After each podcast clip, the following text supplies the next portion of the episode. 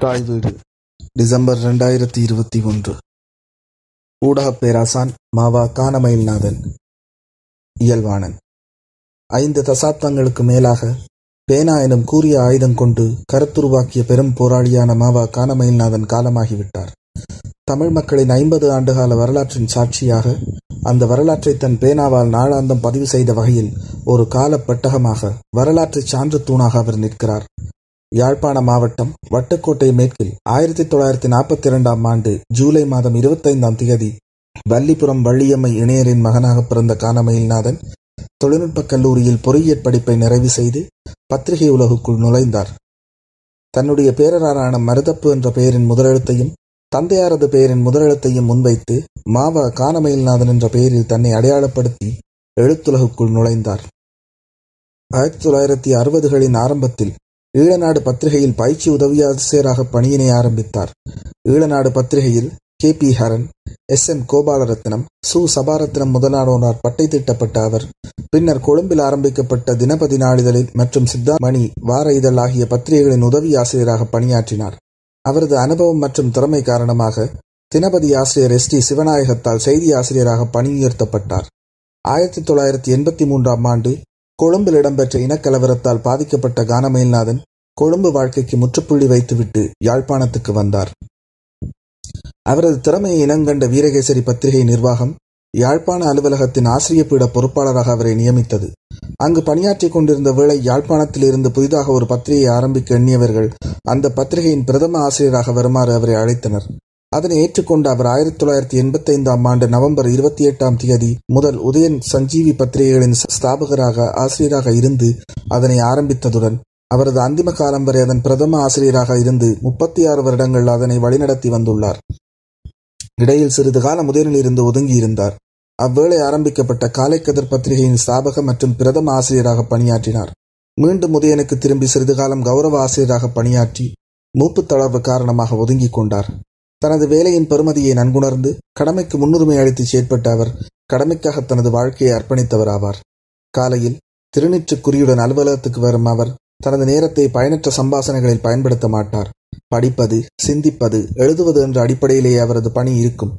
தனக்கு கீழே பணியாற்றுபவர்களை Sigmund fried கூறுவது போல் தந்தை முறை தலைமைத்துவ அணுகுமுறையில் வழிநடத்துவதை நான் அவதானித்திருக்கிறேன். தனது ஆளுமையாலும் நடத்தையாலும் தனக்கு கீழ் பணியாற்றும் ஊழியர்களை குழந்தைகளைப் போல பின்பற்றச் செய்யும் தந்தையாக அவர் இருந்து வழிநடத்துவார். அவரிடமிருந்து கற்றுக்கொள்ள வேண்டிய நிறைய அம்சங்களை அவருக்கு பழகுவோர் கற்றுக்கொள்வார்கள். அதுபோல பல விடயங்களில் அவர் பலருக்கு முன்னுதாரணமாகவும் இருந்துள்ளார். ஒரு பத்திரிகையாளன் எப்படி இருக்க வேண்டும்? ஊடக அறம்பேணி எப்படி தொழிற்பட வேண்டும் என்பதை பலரும் அவரிடமிருந்து கற்றுக்கொண்டனர். அவற்றுக்கு உதாரணமாக அவரையே கருதி கொண்டார்.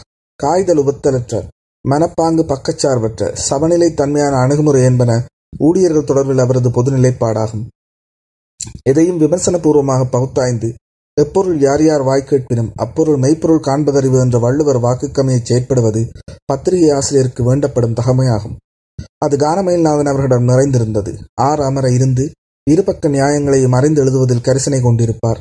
மிதவாத தமிழ் அரசியல் காலத்தில் பத்திரிகைத்துறை பயணத்தை ஆரம்பித்த அவர் ஈழ விடுதலை இயக்கங்களின் ஆதிக்க காலத்திலும் இந்திய இலங்கை இராணுவங்கள் பிரதேசத்தின் ஆதிக்கத்தில் இருந்த காலத்திலும் விடுதலை புலிகளின் ஆட்சியில் இருந்த காலத்திலும் முள்ளிவாய்க்காலின் பின்னான காலத்திலும் என ஈழத்தமிழரது முக்கிய வரலாற்று காலகட்டங்களில் எல்லாம் அந்த வரலாற்றை செய்திப்படுத்தி பின்னிய வரலாற்றுக்கு வழிவகுத்து ஆவணப்படுத்தலை செய்துள்ளதுடன் அவற்றின் சாட்சியாகவும் உள்ளார். அந்த நிறைந்த பட்டறிவு அவரது ஆசிரிய தலையங்களில் வெளிவிட்டுள்ளது தமிழ் மக்கள் சுயநிர்ணய உரித்துடைய தேசிய இனம் என்பதும் அவர்கள் தமது பிரதேசத்தில் கௌரவத்துடன் வாழ வேண்டியவர்கள் என்பதும் அவரது நிலைப்பாடாகும்.